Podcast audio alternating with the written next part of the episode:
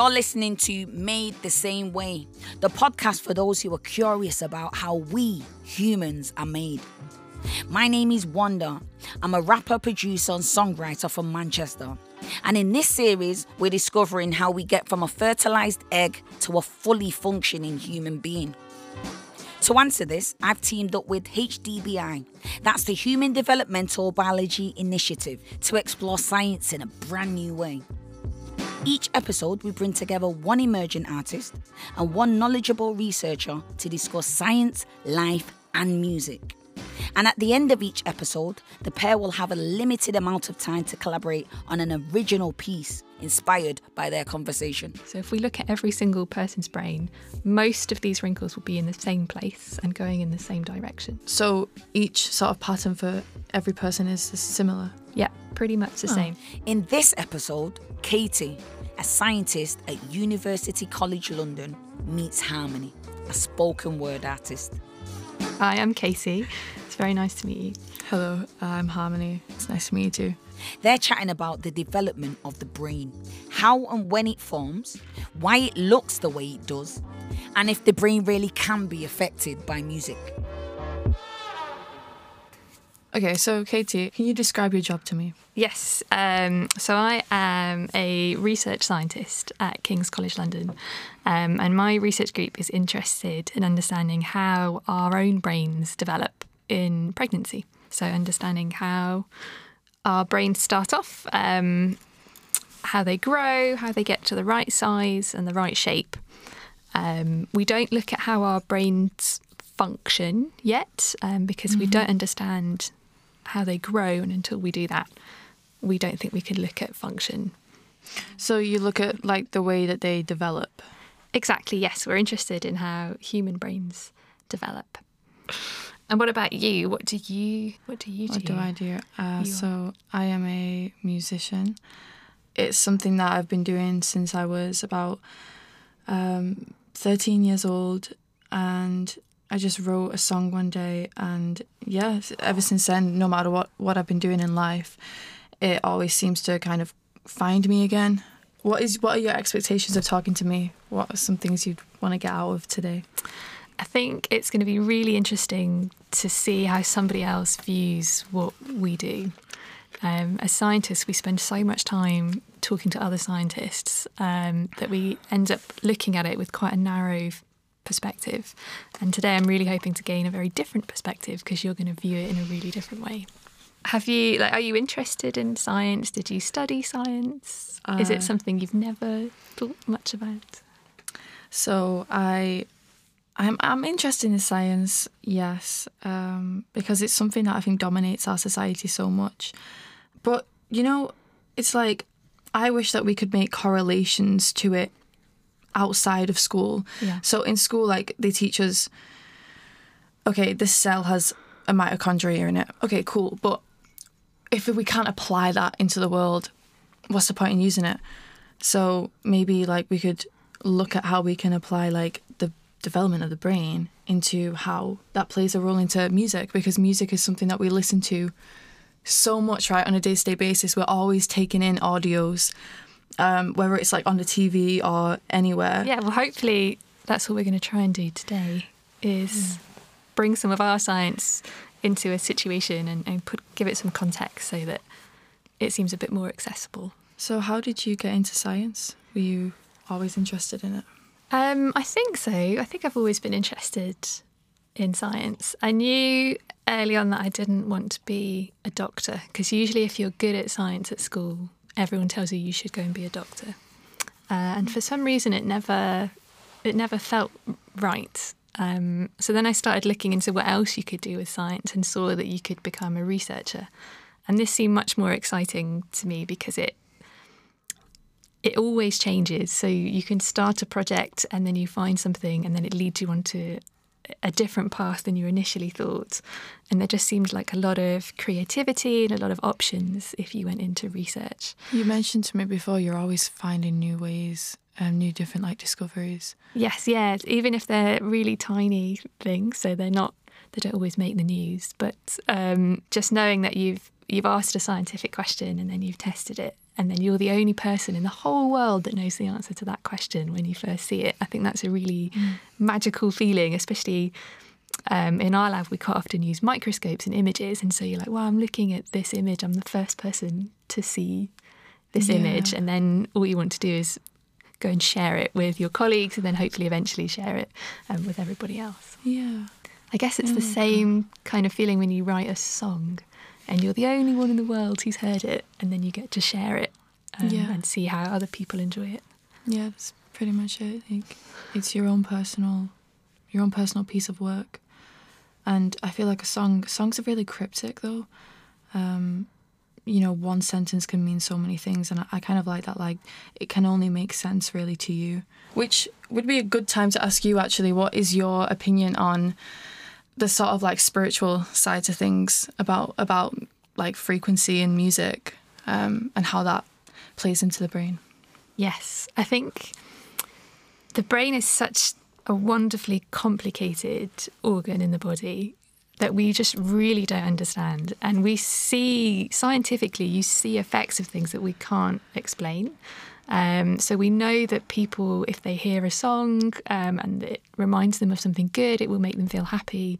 But we don't understand why that happens. So if if there's um, a certain type of music that would make you feel in a spiritual way or lift you up or make you feel better, can, you know that definitely happens, and you can you know see that change in somebody, but we've mm. no idea how that works. And I think it's a fascinating area to understand. Mm. It's because we don't know how it works. I think it's then really difficult for us at the moment to say, "Oh yes, we know that doing this would make you feel better." Yeah. Um, yeah. But there's no denying that music, in particular, really speaks to people. It mm. activates mm. parts of the brain that that speech and language don't. Um, and I think mm. one really nice example of that is um, if you have somebody who has Alzheimer's disease actually they remember music for a lot longer than they remember other things. And you can see that that song, their favourite song, will take them back um, to that place where it, you know that they first heard it or where it was most important to them. Mm. Um, so there's definitely a sort of spiritual side to how we appreciate music and how the brain processes music. What do you know though about the brain? Like, what can science actually show um, about the brain that maybe spirituality or music can't? Um, so a, a, lot of our studies, especially in my group, we look at um, sort of the structure of the brain. So we're trying to understand how the brain is built, why it's the size and the shape that it is, and how that structure is linked to its function.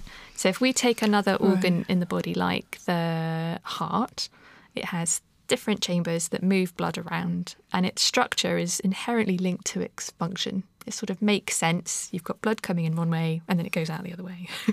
mm. um, and then when you look at the brain, we sort of forget that actually every other part of our body, its structure is really important for function. So we're trying to understand sort of the building blocks mm. and then we might be able to understand the function the, a bit the, better. Yeah, the brain is quite a mysterious organ, I'd say. Isn't it like 95% just like um what's it called grey grey matter um, so yeah, you have you have very simply two sorts of matter. You have your grey matter and your white matter. Okay. Um, and the grey matter contains um, the cell sort of factories.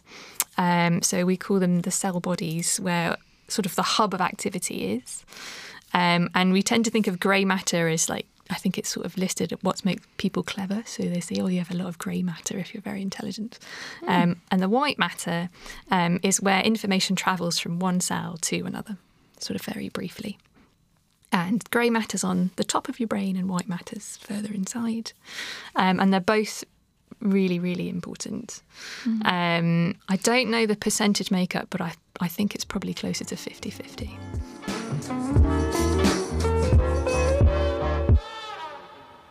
I've got five models of brains in front of us on the table today. Um, these are from MRI scans of um, developing brains. So they're from um, some very very kind pregnant women let us scan their babies. And they are life size 3D printed models of their brains across different weeks of development. Um, so I'm going to start with the smallest one. So this is 26 weeks of pregnancy. It's very small and it doesn't really look like a human brain like we would expect it to because normally our adult brains have all of these wrinkles on the outside. But our brains don't start off that way. They start off completely smooth. So it looks a bit more like a kidney bean or a peanut, I think was said. And it's pretty smooth on the surface. And it's about the size, mm, I don't know what it's about the size of, maybe like a clementine, about that kind of size. Mm. And we're interested in understanding how this tiny little, very smooth brain grows during pregnancy up to the biggest model that I've brought with me, which is a brain at birth, um, which has all of those beautiful wrinkles and folds on the outside and is really rather large. Um, so you'd need two hands, I think, to hold that one. Mm. And we're really quite interested in understanding this pattern of wrinkles. So when we said we're interested in, in sort of structure and how the brain is built, we all have pretty much the same pattern of wrinkles in our brain. So if we look at every single person's brain, most of these wrinkles will be in the same place and going in the same direction. So that would suggest. Wait, sorry, that, can I interrupt? Yeah, of course. Um, so each sort of pattern for every person is similar? Yeah, pretty much the oh. same. So these really um, big folds that we can see with our with our own eyes on the outside, they're all pretty much the same in my brain, your brain, everyone who's listening. Mm. So if the body, you know, goes to such an effort to make sure these folds are in the same place in everyone, then we think that might be important for its function. Yeah. And if you look, um, you see there's a one really big fold that runs down the middle here. And it's actually in this tiny model. This is the very start of it. This little line in the middle. So it, this uh, very small brain we've got in front of us, there is one fold on each side, and it's this big line here, right in the middle. And it's called okay. one of the central folds because it's in the centre. So sometimes we name things with a bit of logic and science. And then as we go up the different weeks, you start to see that fold is still in the same place. There it is in this one. It starts to get a little bit more wrinkly as all the other wrinkles appear. And then by the time we reach birth, it's got really big, but it's still exactly in the mm. centre. And so we can always find these same folds so in everyone's brains. Do you know what that is responsible for?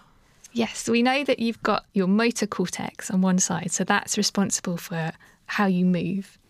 And you've got your sensory cortex next to it, so that picks up all the information about how you're feeling the world. So, what information you're getting back when you're moving. Um, so it makes sense. We think that these two areas are next to each other. So as you're moving, you're also sensing the environment, and that will change how you move through it. The cortex is the bit of the brain that you can see on the outside. So the bit that's all wrinkled and folded that you're used to looking at, that whole piece is called your cortex. Um, and it's really interesting for us to study because it's the newest part in terms of evolution of the brain. So it's the thing that evolved last in our brains was the cortex. Um, and that's why we think it might be really important for what sort of makes us human. So it might have a really important function. Um, as well as the brain does lots of important things like controlling our breathing and keeping us alive and keeping us upright but it also does really interesting things like language and music uh, and you know how we express ourselves and feel our emotions. So obviously the brain it's you know it goes through some sort of process to get to the end result. Um, what are some things that could go wrong there? Um, yes. Yeah. So there are quite a few things that could go wrong. Um, I've talked a bit about structure and shape of the brain, and actually that can develop um, in a different way. So you can get changes in brain shape or size. I think one good example of that, if you remember the, the Zika virus that was in the news a few years ago, and you had uh, babies born with smaller brains. Um, so that's one um, sort of thing that can go wrong in development. Mm. Like there's a lot of environmental factors that can change how our brain's developing. And we tend to think of it as sort of molecules that are getting in, um, but it can also be experiences. Um, so maybe I'll give a more positive example. Um, so if you grow up in a home where your parents speak two languages, so in a bilingual home, it can often take you maybe a little bit longer to be able to learn languages but you've then learned two languages, sometimes even three languages. Um, and then your brain finds it easier to learn languages throughout the rest of your life. So it gets it wired in a slightly different way than if you, um, because you're exposed to those different languages and it has to tell the difference and learn and then put them together. So there's lots of different things you, you can experience and environments that can change how your brain functions. What about before you're born? Is there anything that can change in the brain development? Yes. So this we know a little bit less about because it's a little bit more difficult for us to know how um, the the fetus is sort of sensing things. Um, I would think most pregnant mothers would tell you that their baby can hear sound at some point you know, they might move in a different way when certain music's played. Um, we don't know anything about whether that changes the baby's brain. Maybe they, if you play a lot of certain type of music, do they then like that type of music when they're born? We've no idea about that. We do know that there are things that can have a negative effect. Um, so, certain illnesses or viruses um, we know aren't good, which is why often pregnant women are offered vaccines um, to sort of protect the baby from things that might be harmful. So, we know that, and it's mainly to do with things that are passing from the placenta, from the mother, through the placenta into the baby. And there are quite a few things that can do that. Another one, I think, is alcohol. So we ask mothers not to drink alcohol because uh, it's not good for baby's brain development. Mm. The um, the brain develops really quite early though, but at that point, it's sort of it doesn't have any of that grey matter or white matter we talked about. It just has these um, stem cells. So we, we call them stem cells because they are the cells that everything sort of stems from. Um, so you can start off with just two cells uh, that come together, and then you have a cell that's then able to keep dividing and make every kind of cell and organ of the body. Um, so we call those cells stem cells. Um, so we have a lot of those in the brain to begin with, and they're capable capable of making all the different types of cells you'd need in the brain. And so they're a long way away from mm. what we're looking at in front of us with sort of fully formed brains and, and nerve cells that connect to each other. Um, but it's again, it's all of those stem cells rather than anything that we would recognize as a brain. And really, it keeps on going even after birth. Um, so it takes quite a long time for our brains to develop. Yeah, how what age does it um, stop developing? Yes, this. I think this becomes a bit of a question about what we call development and what we call um, just changes in in brain activity and function. You could argue so it, it will grow for many years afterwards as your head and your body are growing, and you'll get new connections made throughout your lifetime. Um, I think we could probably say developmental neuroscience would take us up to sort of late teens, early 20s. Uh, because there's a lot of changes that happen during your teenage time. years. Yeah, it's a really long time. But I think if you look at it in terms of learning, you find it a lot easier to learn when you're younger uh, than when you're older. It's because your brain is actually still finishing developing, so it's easy to to adjust things. And as you ah. get older and it's sort of stopped continuously making new connections, it's a little bit harder to get it to do that. Okay, so um, why why do you actually like research the brain? What is your reason behind it? Yes, so the reason we're interested in human brain development is, as you might have guessed from some of my answers already, we don't know very much about it. Um, we know the brain is really important, and we know that during that period when uh, a baby's brains are developing in the womb, um, there are a lot of very fine processes that need to happen correctly um, for our brains to, to function efficiently. There are lots of neurodevelopmental disorders or psychiatric disorders um, that get diagnosed where we have no treatments or therapies to help anybody. And it's because we don't understand what's going on in those disorders or, or what's going on in the brain that might be uh, underlying those things. Mm. So we hope that if we can understand how a brain is put together and how it's built in development, then you could start to understand why it functions the way it does, and then why those functions might not be happening when we look at some of those disorders. So I guess it's like if you um, look at a house and you wouldn't be able to understand the plumbing and the how the electrics are put together unless you've built that house um, and you can see how all of it's put in and then it all just works beautifully. But if you just walk in and turn the lights on and put the tap on, you don't You really don't know. know. what's going on. What's a really interesting thing you've learned about brain development? I've had a good think about this because um, part of being a neuroscientist is you love brain development. so we have lots of favourite facts. Um, I think for today, one of my favourite things about the brain that's maybe quite relevant is that the brain stores um, information about songs in a different area to information about language. Um, so if you um, hear this, the beginning of your favourite song without even really thinking about it, you can sing along and you know the words. But if someone asks you to sit down and write out all the lyrics to your favourite song, that's a really difficult task to do. Um, so there's something about music that means that it's remembered in a different way and stored in a different place. Um, but I think that's something that's really interesting that music it has evolved with us in, in a way that we have a different part of the brain that processes it. So that was a good conversation. Yeah, I've really enjoyed it. It's nice to think about what we do in a different way. So, welcome to my world. Yeah, I'm very excited Welcome. to see. So, how would you like tell me a bit about how you'd normally go about this sort of creative process? Okay, um, first of all, you have to find your inspiration. So, if if I just would brainstorm Yeah. now, um, it would be okay. So, what I, I think of um, like DNA, um, Frankenstein, Yeah. um, people with mental health issues, um, things that you can play on. So songwriting is really good if you pick broad topics, things that you can like yeah play on, like um, rain or death, because there's just so many. I'm so dark, aren't I? Maybe we could find a topic or find an object or something, and then look at it from a different angle, maybe.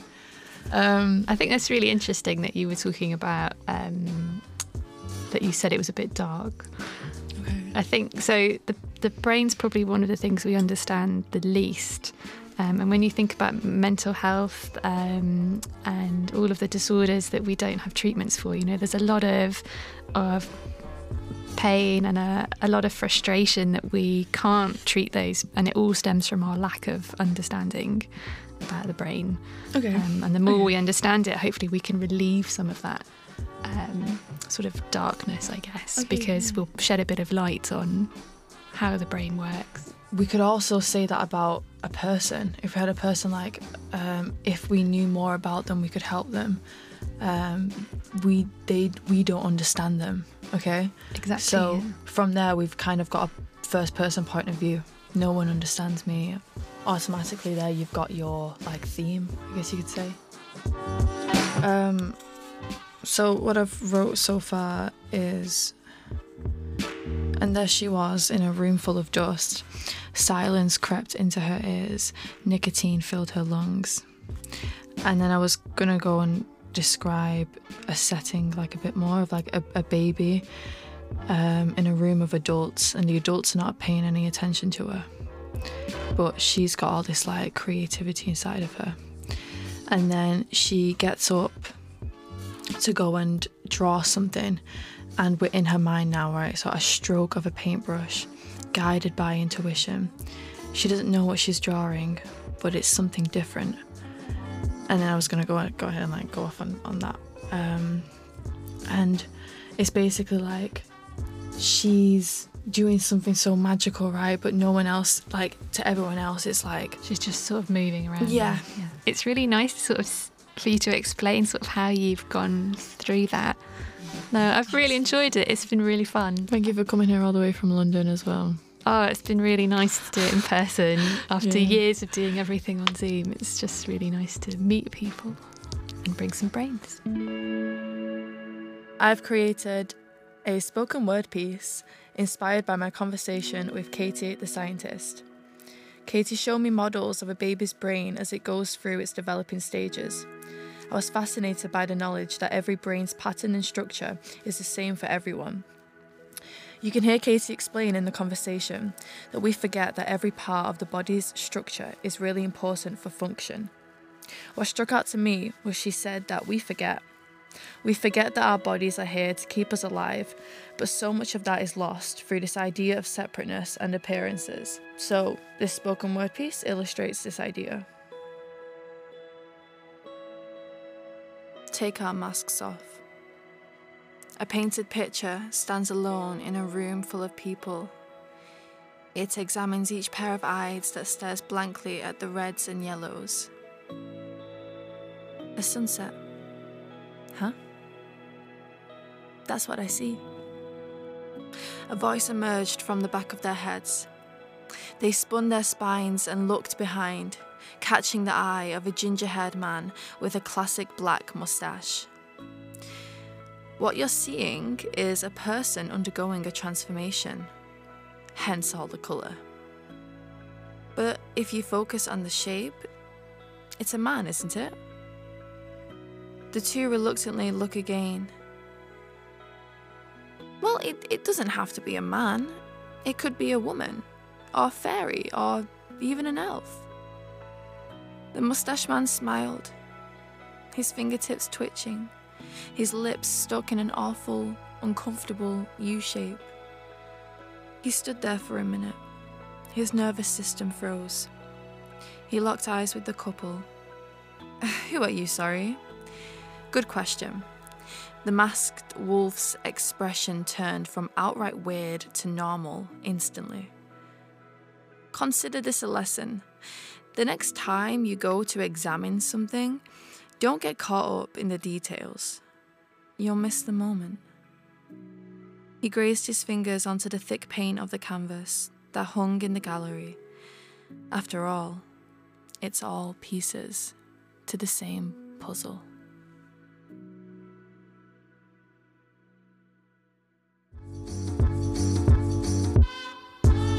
You've been listening to Made the Same Way. Thank you for listening. Next time, we're exploring the ethical questions associated with research on very early human embryos. How does that process work? Does everyone agree with it? And if not, why not? Made the Same Way is a Reform Radio production for HDBI, which is funded by Wellcome. It was produced by Olivia Swift with help from Jamie Green.